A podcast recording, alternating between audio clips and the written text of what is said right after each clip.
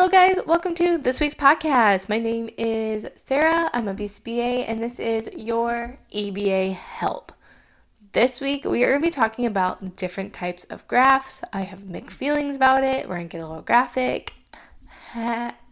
um, we are going to be talking about line graphs, bar graphs, scatter plots, what to know about them, what's important about them.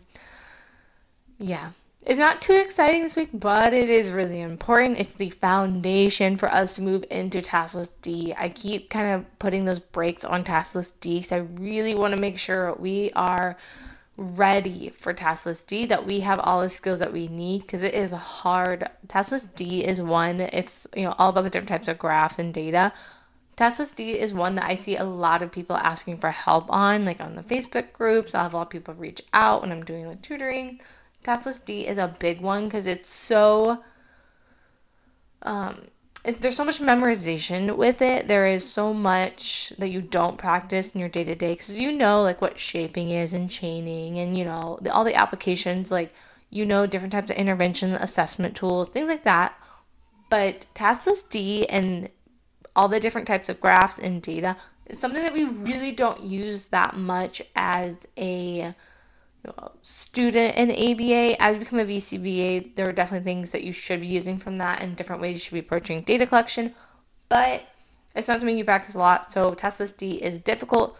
So while we are finishing up task list C, I have two more podcasts that I want to do before we move into task list D that will make moving into task list D much easier to understand. One of them is this week, so talk about all the different basic types of graph. What you need to know, the basics of data collection and the ins and outs of the different types of graphs, how to look at them and analyze them and really make data-based decisions is going to come next week. It's really a skill that you're going to need to practice making decisions looking at data, especially in this field as we move to more electronic data collection methods. Our ability to look at these graphs and make decisions is so important you know, and these big ABA companies want so much from us to be in so many places at once. Data is going to be your best friend. Having accurate data, making decisions off of that data is really important.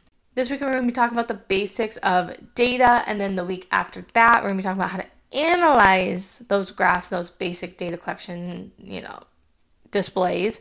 And then after that, we're going to move into D and talk about all the different treatment designs, how that's displayed on data, how do you tell the difference from all of them.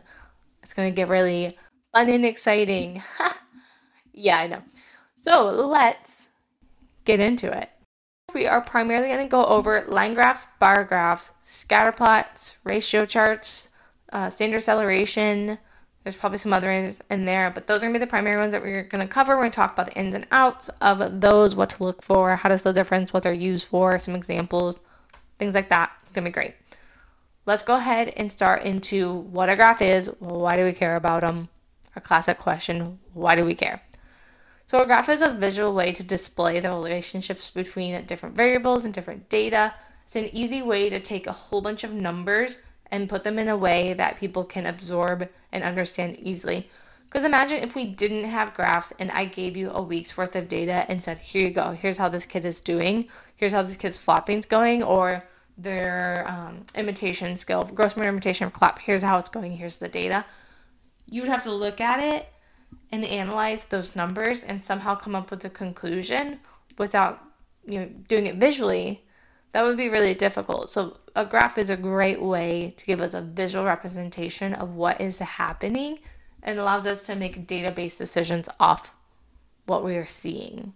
There are seven benefits that Cooper outlined specifically. I'm going to go through and list them. These aren't anything that you need to memorize. I would just be familiar in understanding why and the benefit of line graphs and also, you know, the cons of using different graphs I wouldn't worry about memorizing these. I would just worry about understanding the benefits of different graphs, the cons of each graph, and you know compare and contrast so you know the difference between all of them. I think it's important to just have that basic foundation. You don't have to go too far in depth, and I'll talk about each graph and like what you need to know. So there are seven benefits that Cooper outlines. I'm going to go ahead and read through for you guys. You don't have to memorize this. Just make sure you're comfortable and familiar with these. The first one is immediate access to visual record of participants' progress, like we kind of talked about. So you have this quick way to look and you can see their progress over time rather than me giving you a data sheet a week later. You have this immediate way to look at the data and progress. You have continual contact allows research to explore interesting variations. So you can you know, look at those relationships between the variables in your data, put in phase change lines and see how different things are impacting treatments help everyone interpret the results of a study or a treatment. So you don't have to you know have your phd in order to look at a graph and see whether something is going well or not. Obviously to make treatment decisions we want to have some experiences but the average person can look at a graph and understand what's happening. Conservative method for determining significant behavior change. So it's an easy way to analyze. It's a simple way to analyze data for behavior change and make decisions based off of that it enables independent judgment on the data. So I can look at it and make my own interpretation. You can look at it, make your own ter- interpretation. It allows most people to have that again quick way to look and make their own judgments. And I can make my judgment separate from yours. It's not a um, you know, like in a study, how it has like the results section, it tells you their results, like the researchers' results from their study. A graph, you can make your own interpretations. It can provide feedback to those who are interested with the visual analysis. So, whether it's you providing feedback on your own treatment or you can show the participant they have feedback on their own behavior based off the data. It facilitates communication, dissemination, and comprehension of behavior change. So, again, easy, understandable. You can show it to multiple people. People can make their own interpretations. It's an easy communication method of data and behavior. That's why ABA loves it. And then also, I want to make a quick note before we get into talking about line graphs. I'm going to say things like up and down line for the y axis or, you know, left and right or flat. I'm going to say, I'm going to reference the axes in that way. And this isn't to insult your intelligence or to, like, you know, quote unquote, dumb it down for you. I'm not trying to do that. For me, I know if somebody says, all right, can you put that on the y axis?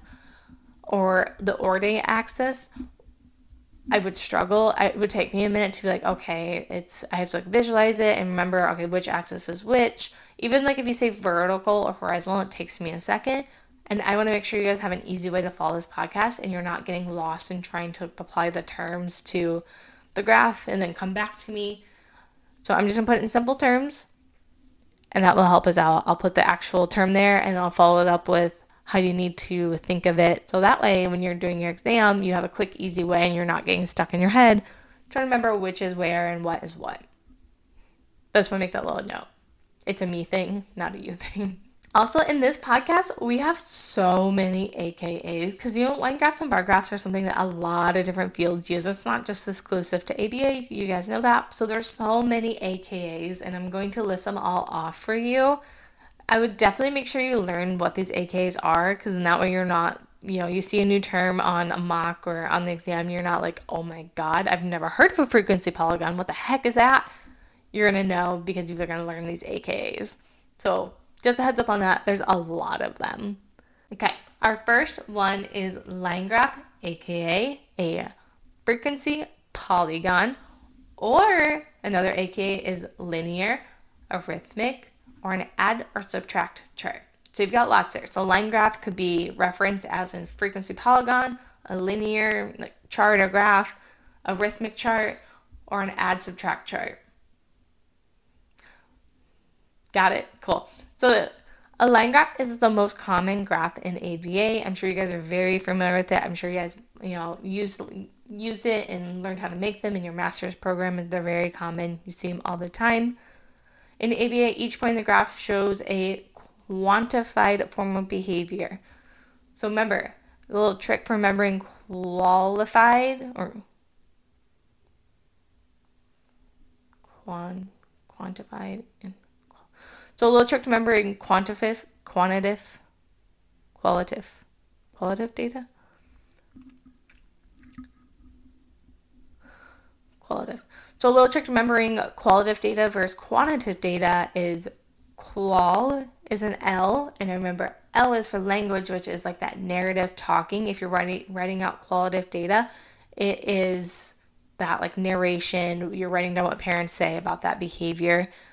Whereas quantitative data is going to be numbers. It's going to be taking something like a behavior and turning it into numbers and data. Because I remember that because there's an, there's an N in numbers for quantitative, so that might help you remember it. But a line graph is taking data that we are observing and turning it into quantitative data, numbers, and putting it on a graph in ABA.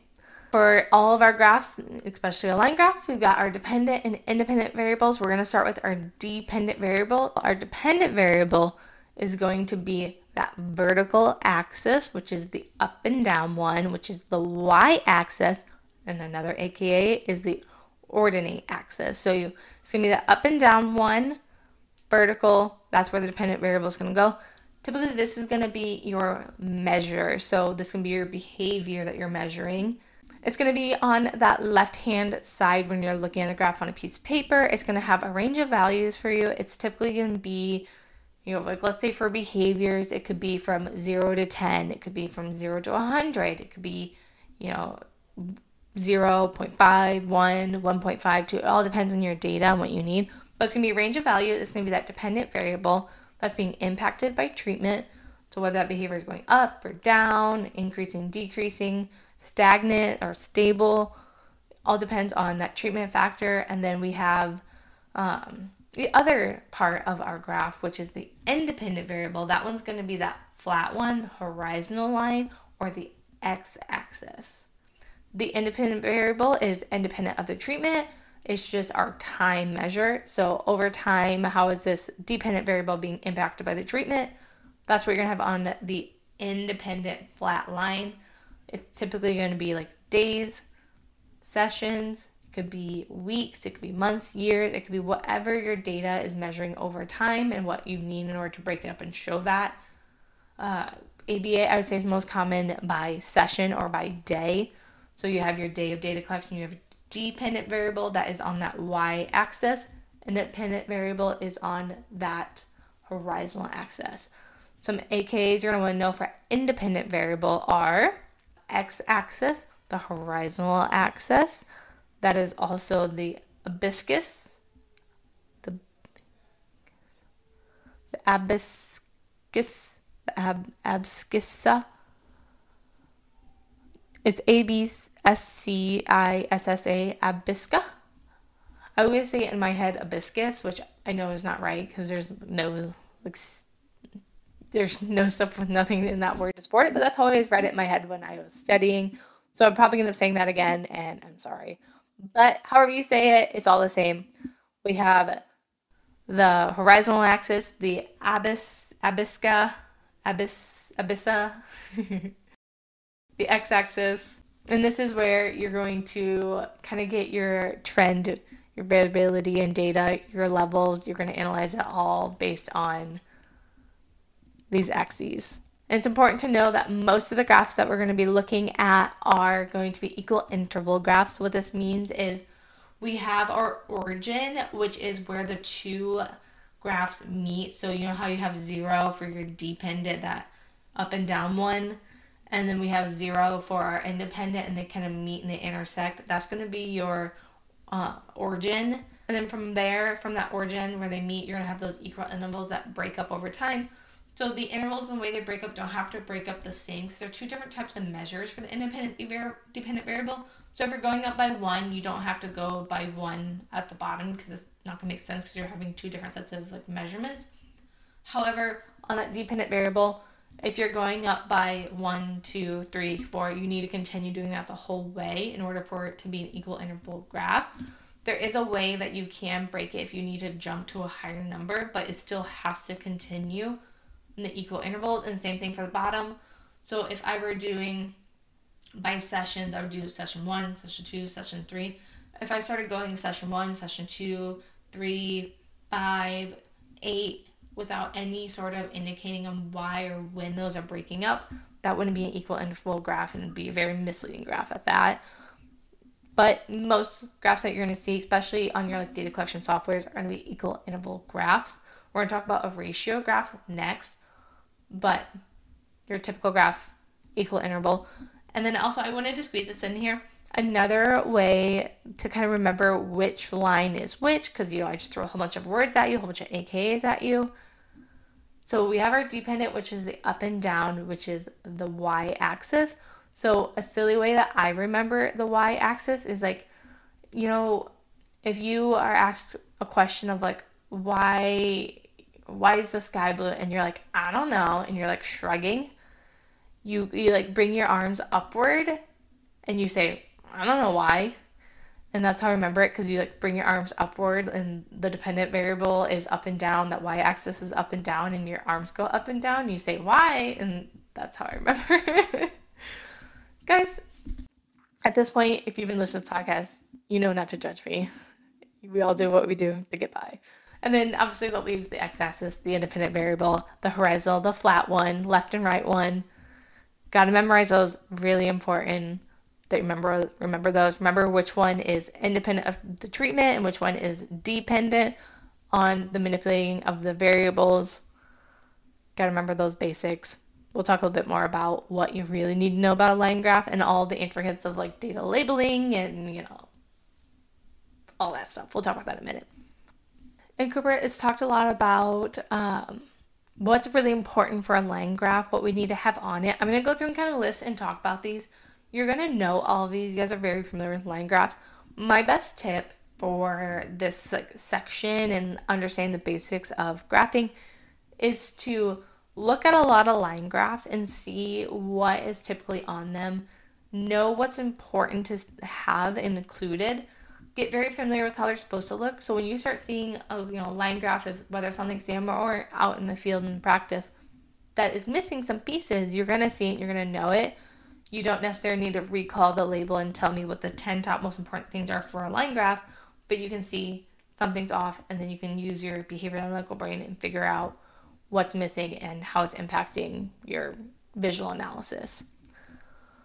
But in Cooper, what they highlight as the really important things that you need to have on a line graph are axis labels. So on the Y and the X axis, I need to tell you what the data is. So if I'm just going one, two, three, four, five, one, two, three, four, five on the left and then the bottom, but you have no idea what those numbers represent, that graph is essentially useless to us because we can't make any decisions off of it.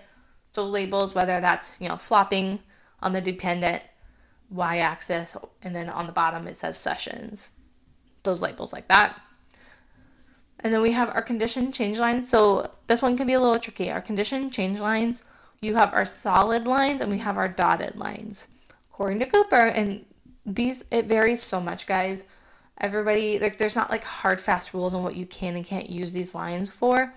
The rule of thumb, though, according to Cooper here, the solid lines are going to be what you are going to use day in and day out if you just want to indicate one sort of data communication. So if you know you're going to have like breaks in data or major, you know, changes in treatment, you're going to be trying different options and you just want to report it in one line, you're going to use a solid condition phase line. If you know you're going to be reporting major changes in data and minor changes, so example of major would be like a whole new medication like regimen, like the the doctor prescribed four new medications to try all at once, like a whole treatment package.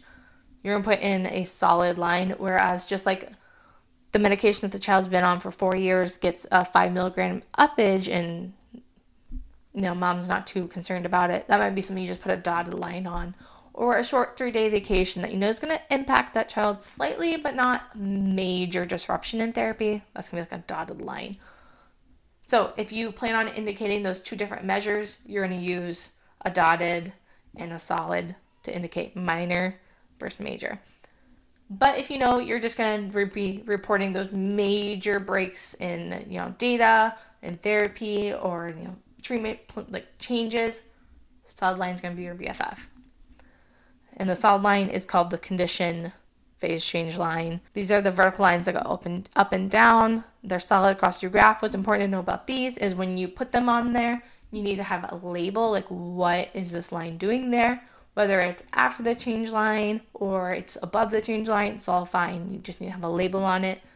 And your data before that change line needs to not connect to the data after that phase change line because you're indicating that the treatment is changing and we need to analyze the before and after. If you guys look at pictures of line graphs with phase change lines, you're going to see this. No biggie. It's just something to remember. But as a BCBA in practice, I highly, highly recommend putting um, the minor changes on your graphs, those dotted lines. Highly recommend including those events that happen. Especially, you know, insurance runs in six month increments. So we do an insurance report every six months. You're looking back on three month old, six month old data, and you're trying to remember why is there this big break? Why is there this big spike? What happened? I remember something happened. I can't remember having those dotted lines can help you be much more effective and thorough and analytical BCBA because you can really say, this is why the treatment had, you know, great impact or didn't, or we saw a huge increase in behavior is because this vacation happened.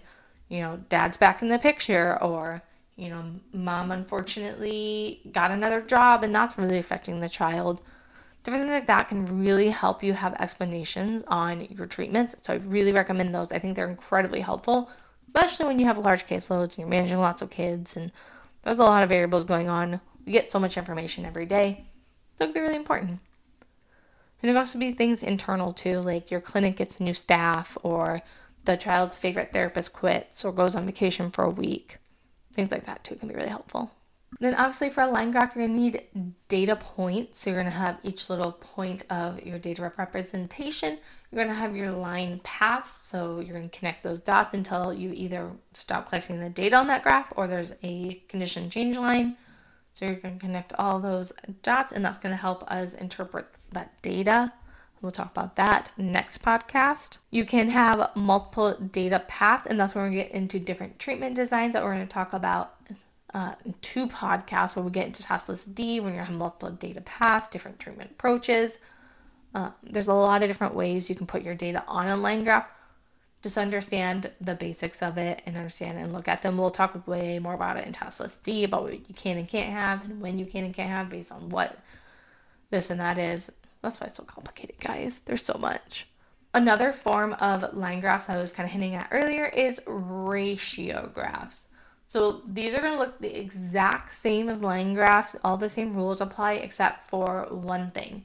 So your x-axis that's on the bottom, the left and right one, horizontal one, that one is going to be equal intervals, your time. So one day, two days, three days, four days, whatever your measurement is. That's going to be the same on the bottom. And then your y-axis is what's going to make it a ratio chart if you chose to go this way. So think back to math class. A ratio chart is going to be where you are increasing, I don't even know the math words for it, but basically you go proportionally, you increase your measurement. So let's say uh, we were measuring flopping and we wanted to do a ratio chart. This would be where we have our first line would be 2, and then our second line would be 4, and then our third line on our you know, y-axis is 8, 16, 32. See how it's like increasing? It's not increasing by equal intervals. So 2, 4, 6, 8, it's going in a proportional way of 2, 4, 8, 16, 32. So that makes it a ratio chart. If you see that, that's what that is. It's not something I personally have ever used. It could be useful for reporting very large um, data. So, like if you had a kid who had ranged from zero words spoken in one day to a thousand words, maybe something like that might be more helpful to represent your data. Something to consider. It gets a lot more information on a line graph than an equal interval graph would. It's very important to know that these exist when you're analyzing data because you can have a very different interpretation on a ratio graph versus if that were put on an equal interval line graph. So keep that in mind. And then another type of graph that's going to look very similar to a line graph is called a scatter plot. How you're going to identify this one. So this one is going to have those equal intervals again on the y and x axis. It's going to look like the traditional line graph. Except a scatter plot, the dots are not going to be connected. On a scatter plot, you're using the temporal relations of the behavior, so that time measure, you're using that to kind of analyze your data. So let's say, like an example I've used a scatter plot in the past is for potty accidents. So I had my staff graph or, you know, take data on and I had graphed it on a scatter plot of every time a kid had an accident. So he was doing really well potty training and then suddenly something switched and he started having accidents. instead of taking him on an hour schedule that he hated or you know every 30 minutes and he just despised it i decided let's go ahead and be more intentional about our potty breaks. Let's do a scatter plot. Let's see when these accidents are occurring over the week. So i had them put based on the time and the data and we discovered on the scatter plot data that every day around 11 o'clock he would have an accident, and then every day around 2 o'clock he would have an accident. We're able to take him before those accidents and decrease those accidents by giving more opportunity to urinate when his bladder was full. This is only information that we'd be able to get on scatterplot data because it has a temporal relation of behavior. Definitely check out pictures of them, look at them, how they um, layout. I think it's very interesting. They're very useful tools when you have those opportunities. You need to know when these behaviors are happening at certain times. Another good example is if you have a certain kid that just has big bursts of behaviors, you might be able to figure out what's going on. Good example is like, you know, a kid that will that will start flopping and whining and crying at just like seemingly random parts of the day. You might find that there's a pattern because their medication's wearing off or their therapist just switched, or they're really hungry. It's right before lunchtime. Every day at 11 o'clock, they just have this big meltdown. Scatterplot will tell you that information. You'll you'll see those kind of like focus groups of data, and you'll be like, "That's interesting." All right. Up next, we have a bar graph, aka histogram. Bar graphs are the simplest and most adaptive form of visual analysis in ABA and in general. It's a great way to summarize lots of data, lots of information. You can put multiple different sets of data, multiple variables on a bar graph.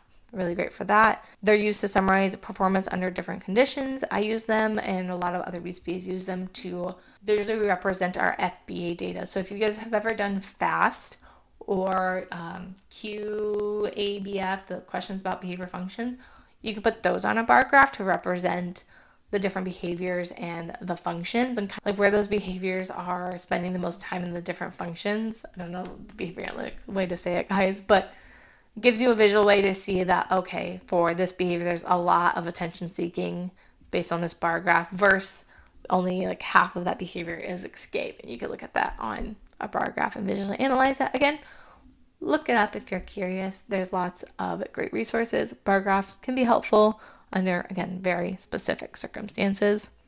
Cumulative record, what it is, is it is a cumulative, a total overview of a behavior.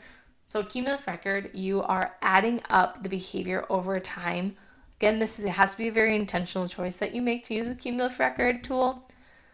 It's where let's say a kid is learning sight words and you want to see how many sight words over time that they're learning and you want to be able to show them and tell families like look they've learned 100 sight words they've learned 200 300 human record can be really good for that.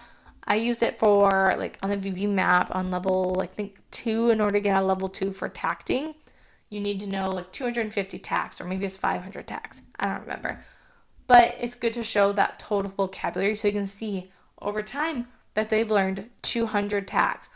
You can, you know, target each tact individually and add it to this cumulative record and show over time their rate of learning and the response rate or um, overall response rate is the actual term for it to show how quickly they're learning, you know, the tacting skill. Because you think about and analyze cumulative record, the faster our data, our record is going up our line. So a cumulative record is shown in lines, or you could do it in like a bar graph, but then you would like put a line to kind of track that bar graph going up. The steeper that line is, the faster that line increases, is the more that child is learning at a quicker rate. And what this is showing, like let's say we're teaching them sight words and they are just so smart, they learn five five sight words every single day. They just they master it five every day they're golden. That would be day one would be five. Day two would be 10 because he had five yesterday and five new ones today, so that makes 10. Day three, he's learned five more, so that makes 15. Day four, he's learned five more, that makes 20. So it's going to be building up. So let's say he's such a smart cookie, he's actually really picking up on this skill, so he's learning even faster. So now he's learning, you know, six, seven, eight a day.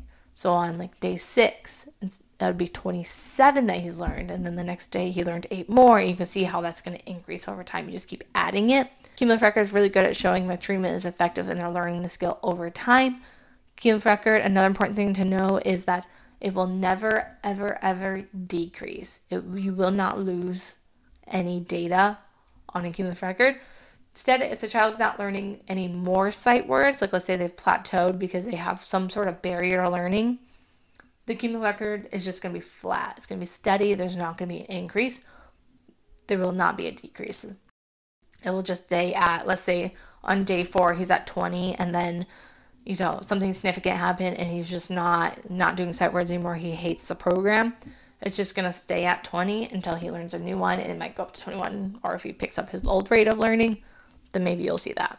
When you're analyzing that cumulative record, like I said, you can have the overall response rate. You're looking at the entire like history of learning. You can see how quickly they're learning skill or not.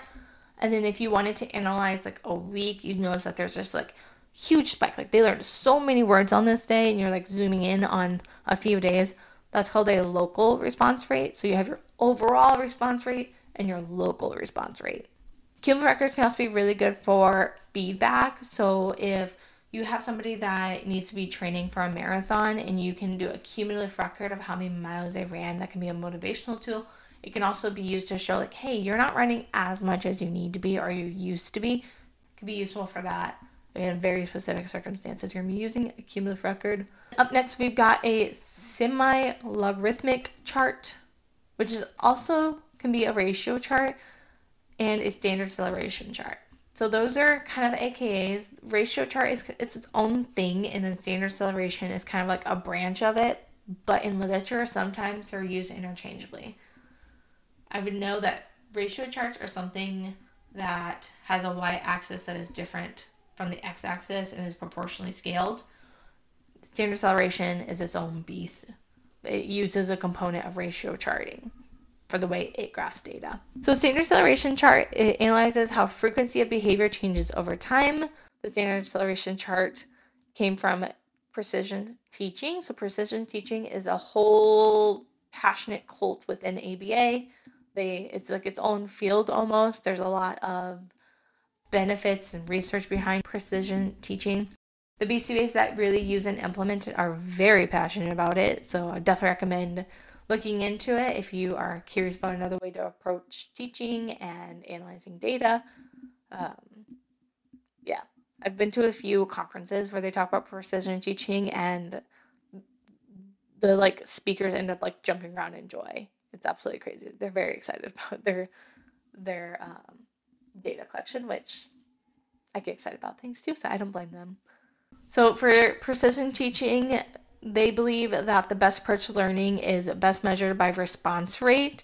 Learning occurs through proportional change, and that past performance can project future learning. These are all kind of like the standard ideas behind standard celeration charting that's used in precision teaching. With standard celeration charting for the exam, you don't need to learn how to do it. It's very complex and there's a lot that you have to learn with it. It's not something you just like look at and graph like a line graph. For the exam, I would just focus on understanding the basics on reading it, understanding like what is a behavior increasing and decreasing on a standard celeration chart.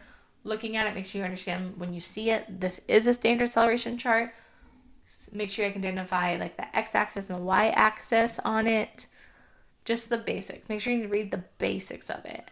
That's what I would focus on. You can also, I found it helpful when I was studying to watch just like a YouTube overview, just like a 10 15 minute overview video on what a standard celeration chart is, just to get the idea. Just so it's not a foreign concept, something you're fairly familiar with. I think you'll be good to go there. That's kind of the overview of the graphs we use. I want to talk about a few things real quick and then we're going to wrap up this podcast. In your master's program, I'm sure you learned how to make the most sick, coolest, perfect graph on Excel or maybe they had some type of software that you used. This kind of like one of those skills that is like a performance trick, I find. It's like an old skill. It was extremely helpful before we had all these data collection companies like CentralReach and Rethink and Catalyst and Motivity I find that it's one that we spend way too much time on. Um, like in Cooper, it's an entire chapter, like graphs and data and how to analyze it. And it's really helpful. Like, I really think we need to spend way more time on analyzing data and making decisions. um, and how to like adjust treatment based on data. Like, okay, I have this data and it's telling me this, but what do I do with it?